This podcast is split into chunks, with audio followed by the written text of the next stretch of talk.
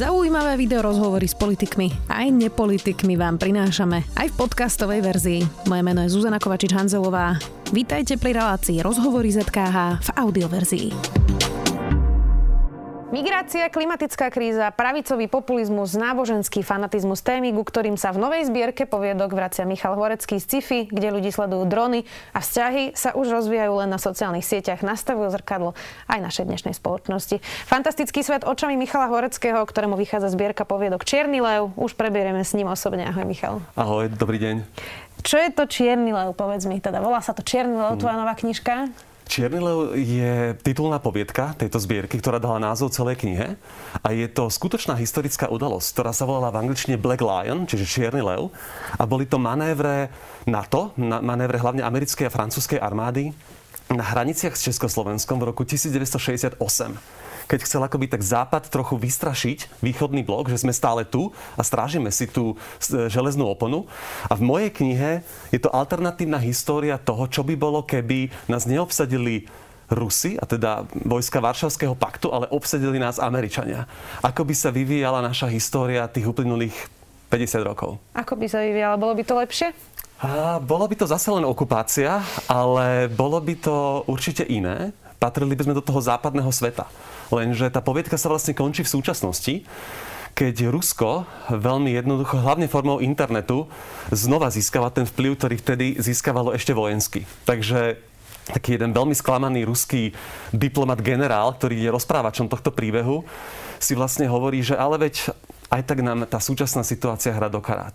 Ja ťa teda zacitujem z jednej z tvojich poviedok práve z tejto zbierky Čierny lev. Zákony neplatili, najprv ešte nie, potom už nie. On myslí srdcom, nie je ako oni. Píše si aj s tisíc ľuďmi naraz, väčšinou s dievčatami. Pýtajú sa ho na politiku a keď koketujú, tak s nimi koketuje z SMS-kovej komunikácie. Má 6 detí, každému bábu dopraje vlastnú mamu. We are family, I got all my sisters with me. Potom to ďalej ešte pokračuje.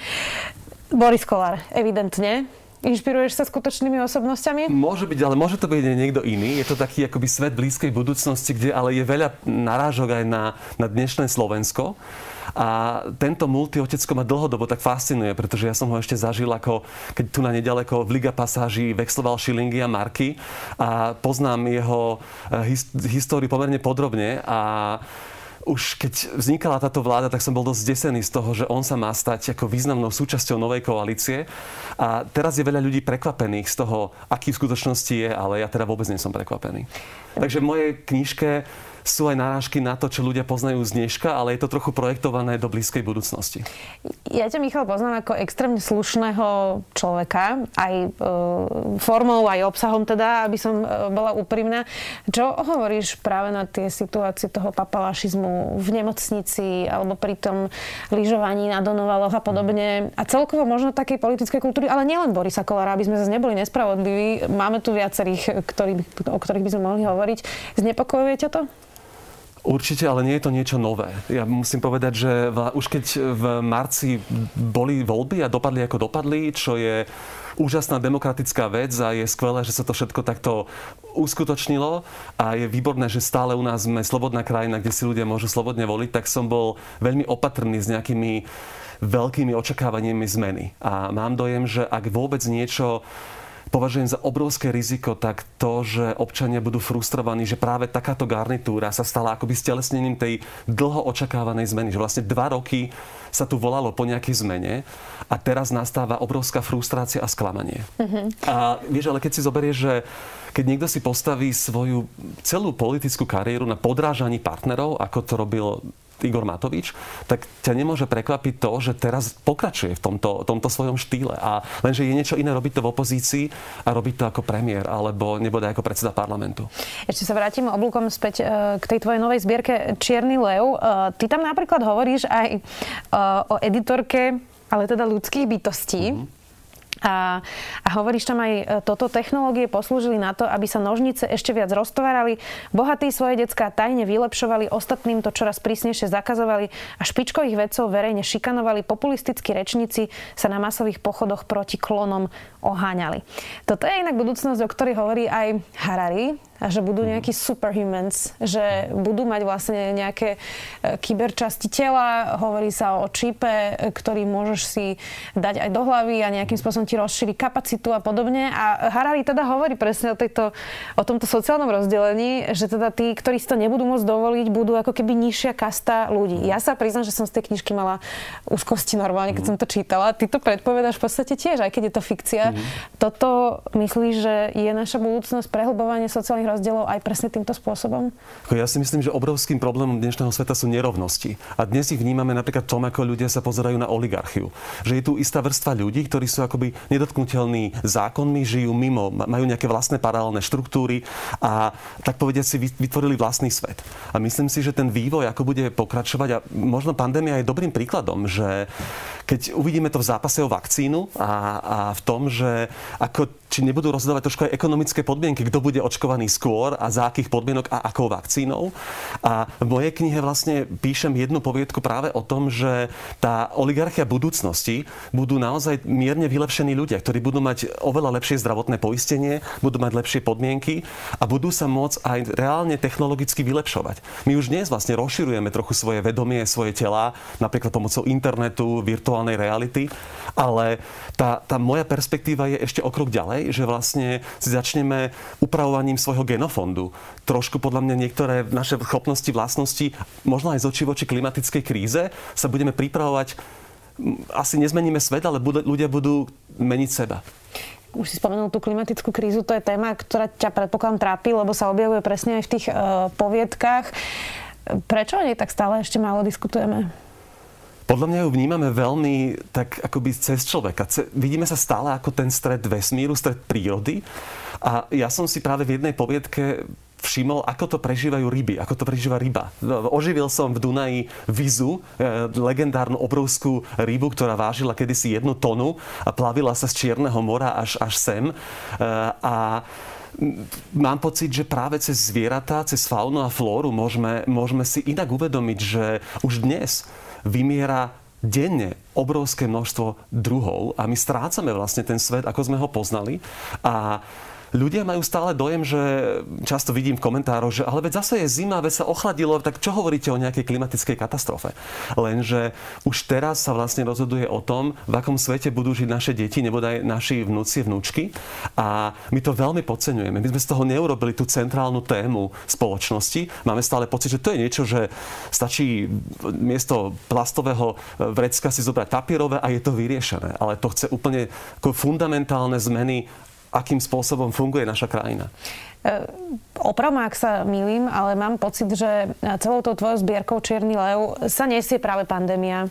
A je to niečo, čo ťa v nej ovplyvnilo? Do akej miery teda to ovplyvňuje tvorbu tvoju, alebo aj iných umelcov práve e, tieto už druhá vlna, niektorí hovoria, že tretia, ale teda už mhm. druhá vlna, lockdown, pandémia, neistota, strach a množstvo ďalších mhm. emócií, ktoré prežívame.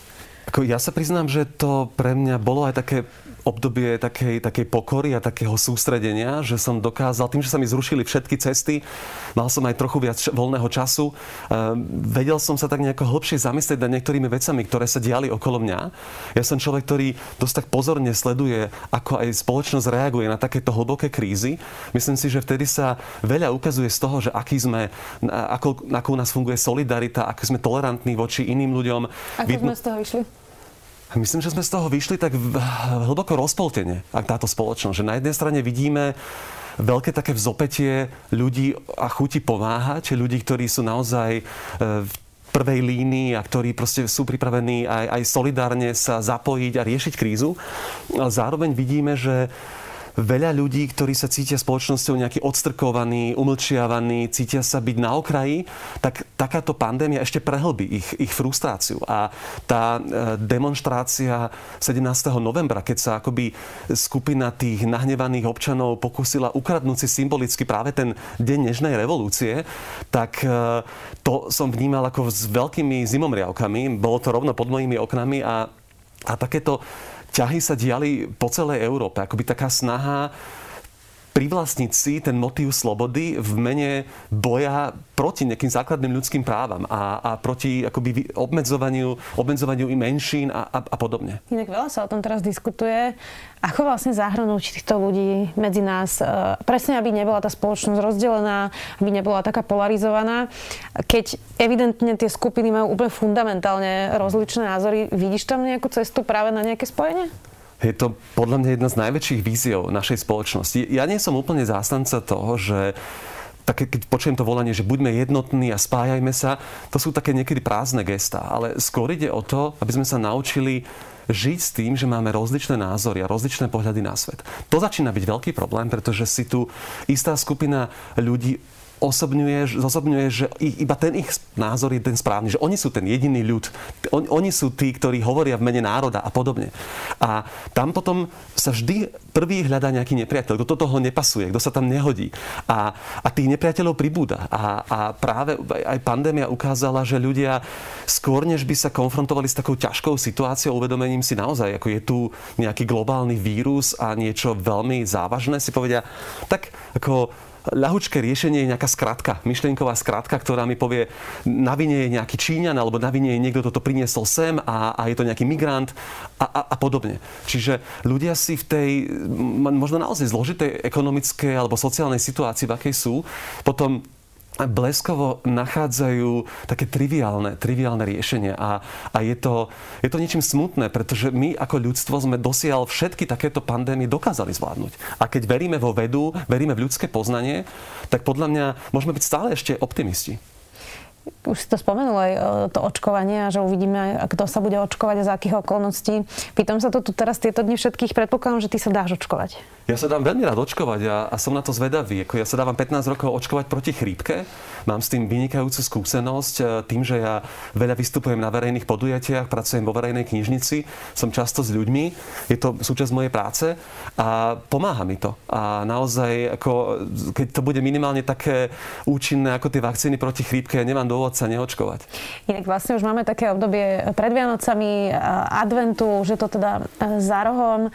Čo by si napríklad odporučil ľuďom dobre si prečítať. Teraz si hovoril, že si mal aj trochu viac času, predpokladám, že si čítal aj dobrú literatúru. Okrem tvojej knižky samozrejme a tvojich kníh, čo by si im odporúčal? Vyšlo veľmi veľa dobrých kníh, naozaj. To je zvláštny paradox, že tento rok, hoci to najprv vyzeralo tak všelijako s tým knižným trhom, tak mnohí vydavatelia hlásia veľmi dobré predaje a knihy sa síce niektoré posunuli na vianočný trh, ale, ale vychádza záplava knižiek. Ja sám som veľa čítal toho roku a možno by som vyzdvihol jeden román, ktorý dosiaľ nemal takú pozornosť, akú si zaslúži a je to španielský román autora, ktorý sa volá Fernando Aramburu. Aramburu, to si treba zapamätať, a román sa volá Vlasť tak ako jedna nešťastná politická strana, ktorá našťastie dúfam, že už je, už je niekde minulosťou, ale ten román Vlast je taký veľký príbeh o tom, čo so Španielskom ako spoločnosťou a zvlášť s Baskickom ako regiónom urobila teroristická organizácia ETA. A je to v podstate príbeh dvoch rodín v jednom malom mestečku, kde jeden rodinný príslušník je na strane obetí a jeden je na strane páchateľov. A tie rodiny sú samozrejme prepojené a cez tieto dva rodinné príbehy ten autor vyrozpráva vlastne 50 rokov španielskej histórie a veľmi pútavo, veľmi dramaticky a hoci je to Baskicko, tak je to veľmi niečím blízke aj nám, pretože tá kniha hovorí o vyrovnávaní sa s minulosťou, o tom, aké ťažké je aj generačne niesť nejakú vínu na tom, čo spáchal náš, náš predok. A zároveň je to literárne majstrovský, majstrovský kus a, a mal som z tej knihy veľkú radosť, že 500-stranový román vyšiel v Slovenčine. Tak to máme tip možno aj na Vianoce a na Vianočný darček, alebo teda sviatky. My sme tu spolu sedeli počas prvej vlny, úplne keď e, sa začala vlastne, keď sme ešte nevedeli, čo, čo nás čaká. Teraz tu spolu sedíme, keď vlastne vrcholí, dúfajme, že vrcholí, aj keď nevieme, druhá vlna. A tie čísla sú násobne horšie. Medzičasom už máme zlú ekonomickú situáciu, najmä presne kultúrneho sektoru, ale aj gastropriemyslu a mnohých ďalších zložiek. Ľudia e, kričia naozaj, že majú existenčné problémy. Prežije to kultúra, alebo časť naozaj naozaj skrachuje a ľudia prosto bohužiaľ budú musieť opustiť tieto svoje povolania. kultúra našťastie prežila už aj vo veľa horších podmienkach, ako je, ako je táto pandémia. Určite je to mimoriadne závažná situácia a už vnímam aj to, že veľa kolegyň a kolegov muselo naozaj zmeniť povolanie. V týchto uplynulých 6-7 mesiacoch niektorí už opustili svoje, svoje pôvodné povolania a neviem, či dočasne, možno niektorí aj dlhodobo robia niečo iné, aby sa uživili. Hlavne ľudia, ktorí majú rôzne úvery a podobne. Ale zároveň ja musím povedať, že keď tak spätne v decembri sa pozera na ten rok, tak má fascinuje, ako aj tá nezávislá kultúrna scéna dokázala veľmi prúžne zareagovať a inovatívne a vymýšľali najrôznejšie formáty, nové podcasty, nové streamy, nové typy festivalov, ktoré, či už hudobných alebo filmových. Spomenul by som napríklad jeden svet, ktorý sa zmenil doslova na streamovaciu službu, vytvorili portál plnohodnotný, porovnateľný s veľkými tými e, globálnymi e, streamovacími službami a, a ponúkali kvalitné dokumentárne filmy za úplne symbolické poplatky. Čiže mal som pocit, že veľa ľudí nakopla táto, táto zlá situácia k e, novým digitálnym formátom a že sme sa veľa naučili, ktoré, čo sa nám aj v tej kultúre blízko blízkej budúcnosti bude veľmi hodiť. Takže v podstate ten výrok Miloša Zemana, že umelci najlepšie tvoria aj tak v kríze, vlastne platí. To On isté... teda pomoril mnohých ľudí, ten jeho výrok, lebo bolo to naozaj Hej. necitlivé, ale teda v podstate mal pravdu vlastne. Ako čo hovoríš. Umelci vždy dobre tvoria, myslím si, v kríze, alebo, alebo intenzívne tvoria. E, či je dobre, to sa už potom posúdi, ale, ale Zároveň ako netreba zabúdať na tie, na tie ekonomické okolnosti a to, že kultúra je súčasťou hospodárstva a že poskytuje veľkú šancu práve na taký aj reštart tej ekonomiky, že my môžeme naozaj teraz, keď vidíme, že, že ten model, aký tu bol, ten model Slovenska ako montážnych hál sa nám ukazuje dlhodobo neudržateľný, tak práve inovácie, kultúra, veda by mohli byť cestou, ako túto spoločnosť posunúť dlhodobo dopredu. Dajme si taký nejaký optimistický záver. Um, veľa sme hovorili aj počas tohto roka vlastne v tomto štúdiu o negatívach e, pandémie, aké všetky problémy vlastne ešte viac vykryštalizovala, vyextrahovala, ktoré sme mali síce aj predtým, ale teraz sa to vlastne ešte uh, viac ukázalo od chudobných detí cez školstvo až po zdravotníctvo, naozaj celá plejada problémov. Čo pozitívne ti ale priniesla pandémia, aby sme to zakončili tak pozitívne? Oveľa viac času s rodinou a s deťmi a to, že som naozaj si tak inak užil tento rok a že som pochopil, že veľa ciest jednoducho nemusím absolvovať, že veľa vecí sa dá robiť e, citlivejšie voči prírode, voči okoliu a a s takým nejakým väčším dôrazom na to, čo to spôsobuje, aké budú no, následky našich, našich konaní a mňa to viedlo k takému kritickému uvažovaniu o tom, kde sme ako spoločnosť a mám pocit, že sme ako Slovensko vôbec neobstáli tak zle. Tak to je pozitívne. Ďakujem ti veľmi pekne. Michal Horecký, ktorému vychádza zbierka poviedok Čierny lev. Ďakujem, že si prišiel. Dúfam, že sa vidíme aj na budúci rok teda. Takisto veľmi pekne ďakujem. Počúvali ste podcastovú verziu relácie Rozhovory ZKH. Už tradične nás nájdete na streamovacích službách, vo vašich domácich asistentoch, na Sme.sk, v sekcii Sme video a samozrejme aj na našom YouTube kanáli Denníka Sme. Ďakujeme.